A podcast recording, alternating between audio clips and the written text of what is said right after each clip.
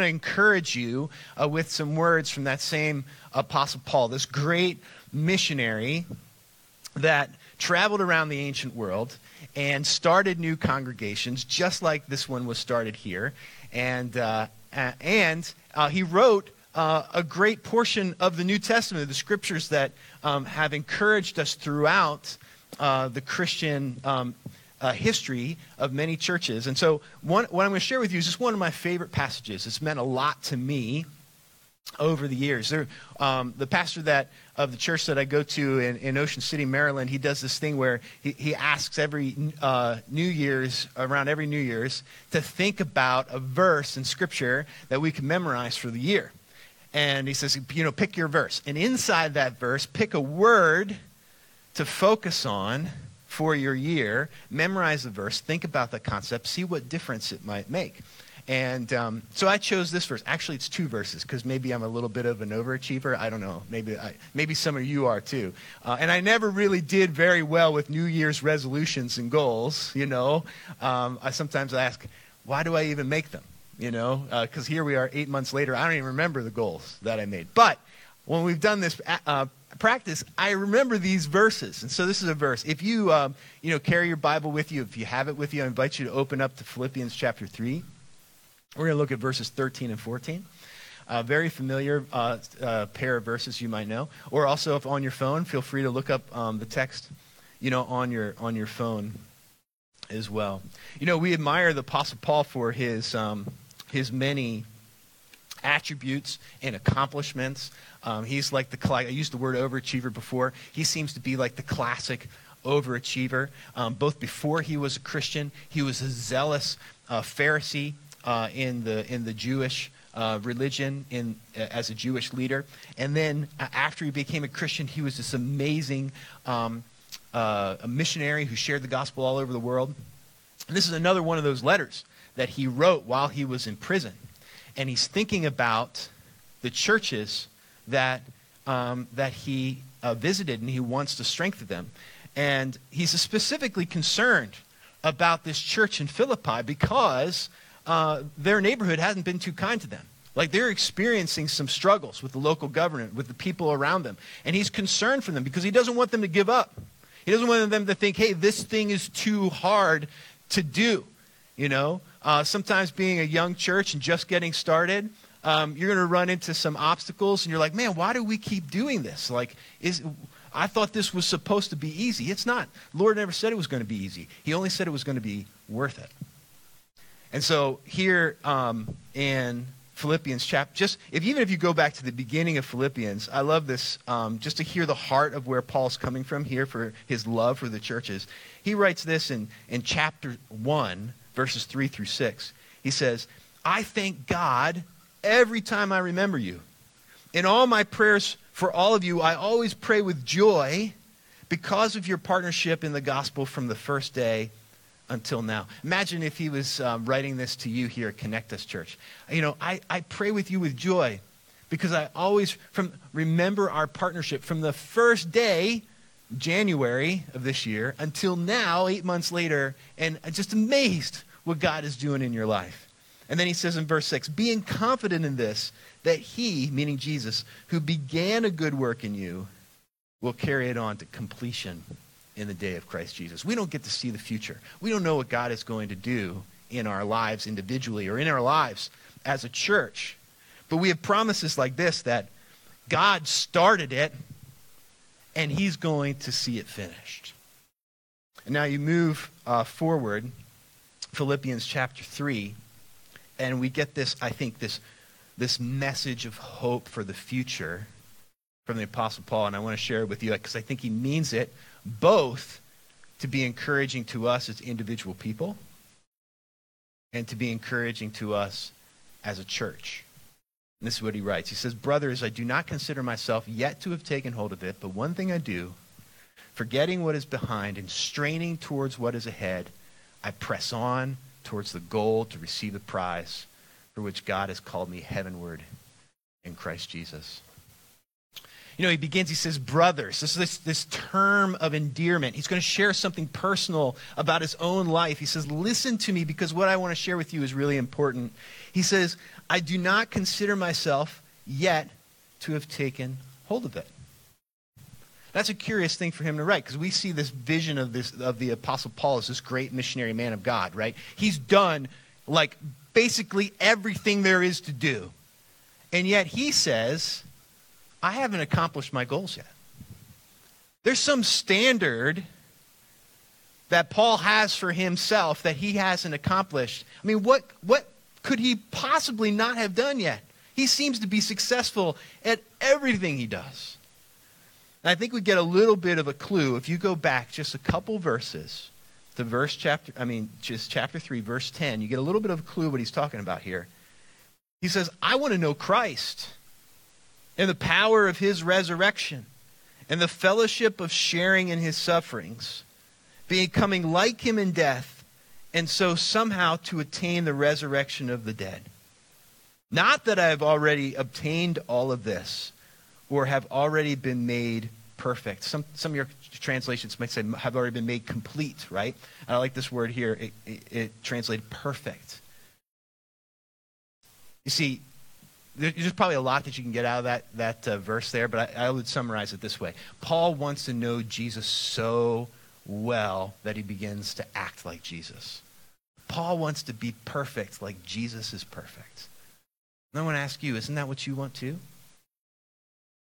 Are we tired of screwing up? Are we tired of saying to ourselves, I can't get through this, you know, this day. I can't break this bad habit. I can't fix this relationship. I can't stop making poor choices. I can't be the person that God wants me to, to be, that I want to be. I can't stop thinking these terrible thoughts. I can't, I can't, I can't. And I just think it's refreshing here that Paul, this, this great person in Scripture that we think so highly of, of that he's in the same spot. That he admits his own inadequacy, that he says, you know, I haven't considered myself yet to have taken hold of it. I mean, if Paul can admit his own difficulties, don't you think that we can too? And this for him is not like a, a, a, place to be discouraged. It's just an honest place from, from which to move forward. So in, in, this, in these verses here, a, he, he makes a, a statement of how we progress in life. And that, and that first idea is be honest about your past. Be honest with who you are. It's okay to admit to yourselves and to others, I, I haven't yet accomplished it all yet.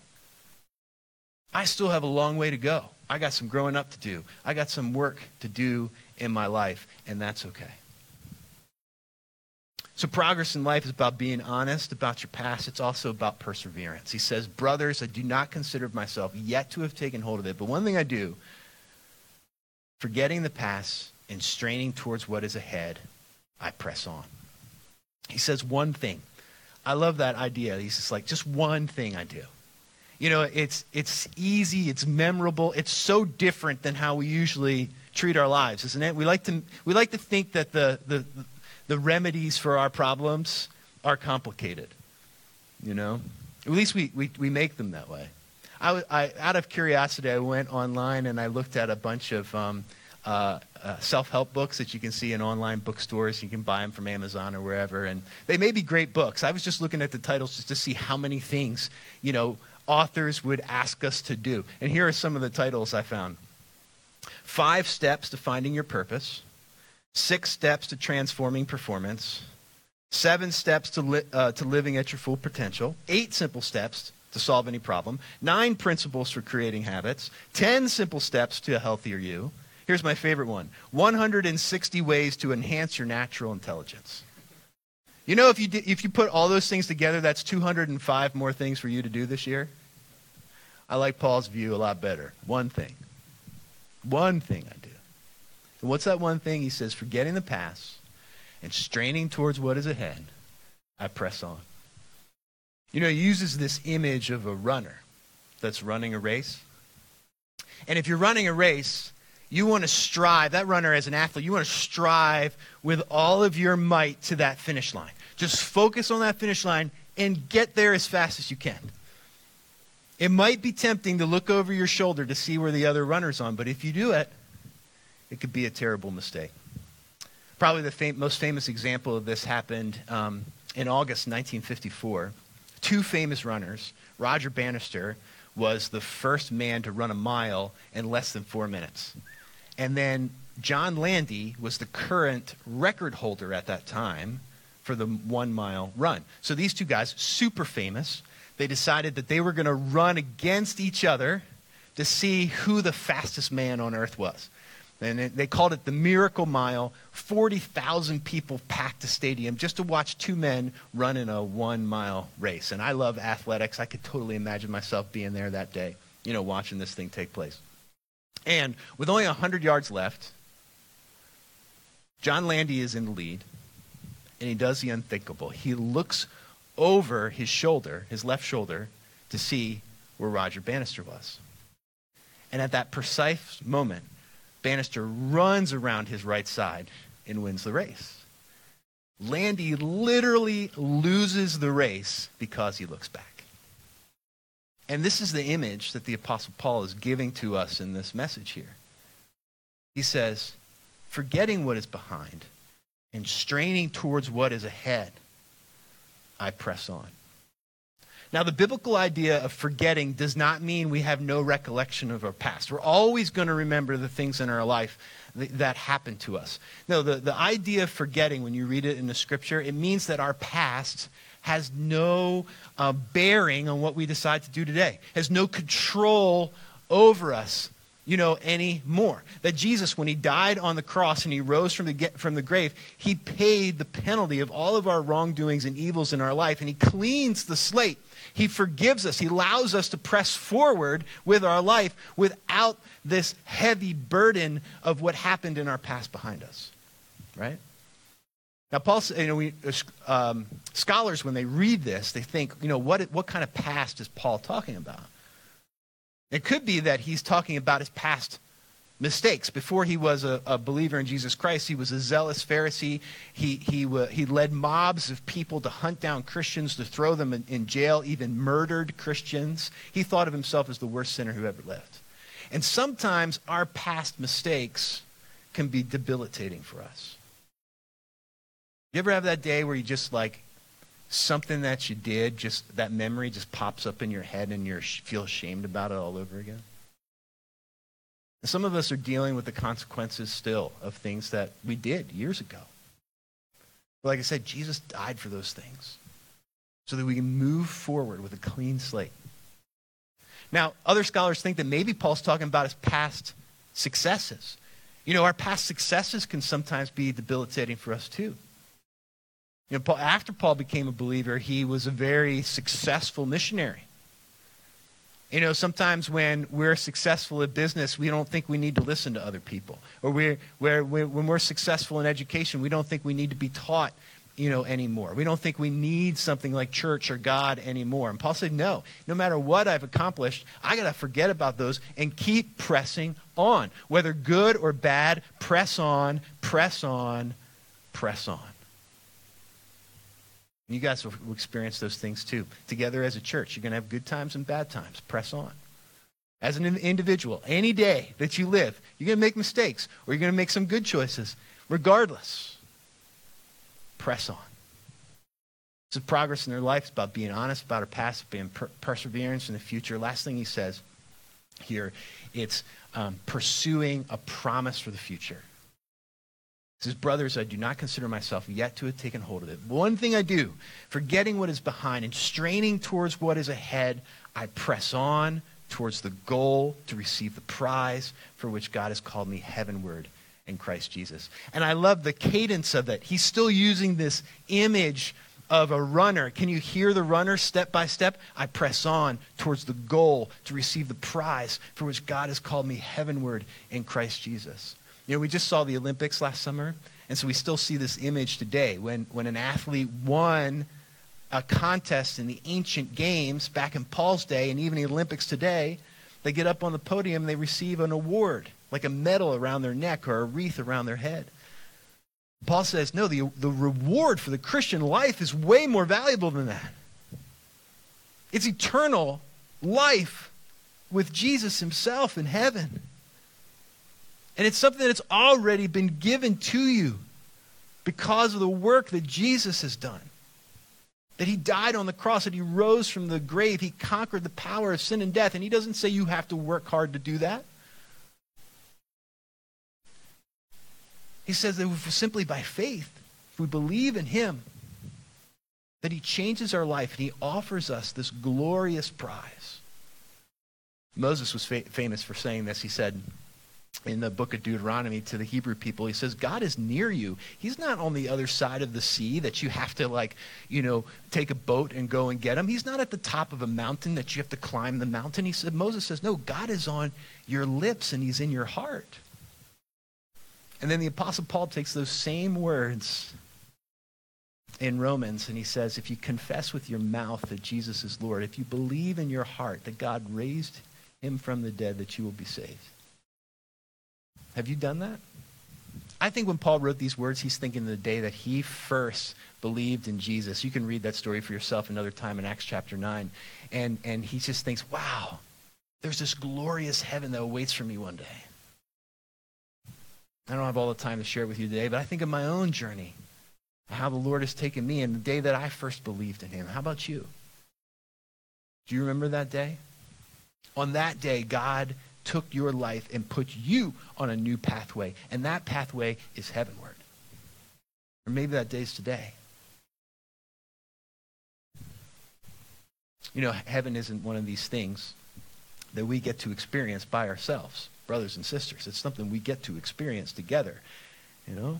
And I think that if we have a vision for that promise, like the, like the apostle asks us of here, if we live our lives in light of that glorious prize, that it changes the way we live our life today. We don't make decisions based upon how we're feeling on the present moment. We don't make goals that um, just you know change our life right now. Not that those things are necessarily bad, you know, but we can make decisions. We can make goals that make a difference for eternity. And so that's what I want to encourage you today. Brothers, I do not consider myself yet to have taken hold of it, but one thing I do. Forgetting the past and straining towards what is ahead, I press on towards the goal to receive the prize for which God has called you heavenward in Christ Jesus. And I just encourage you today, whether good or bad, you can leave the past behind you. Jesus died for you. You can persevere today.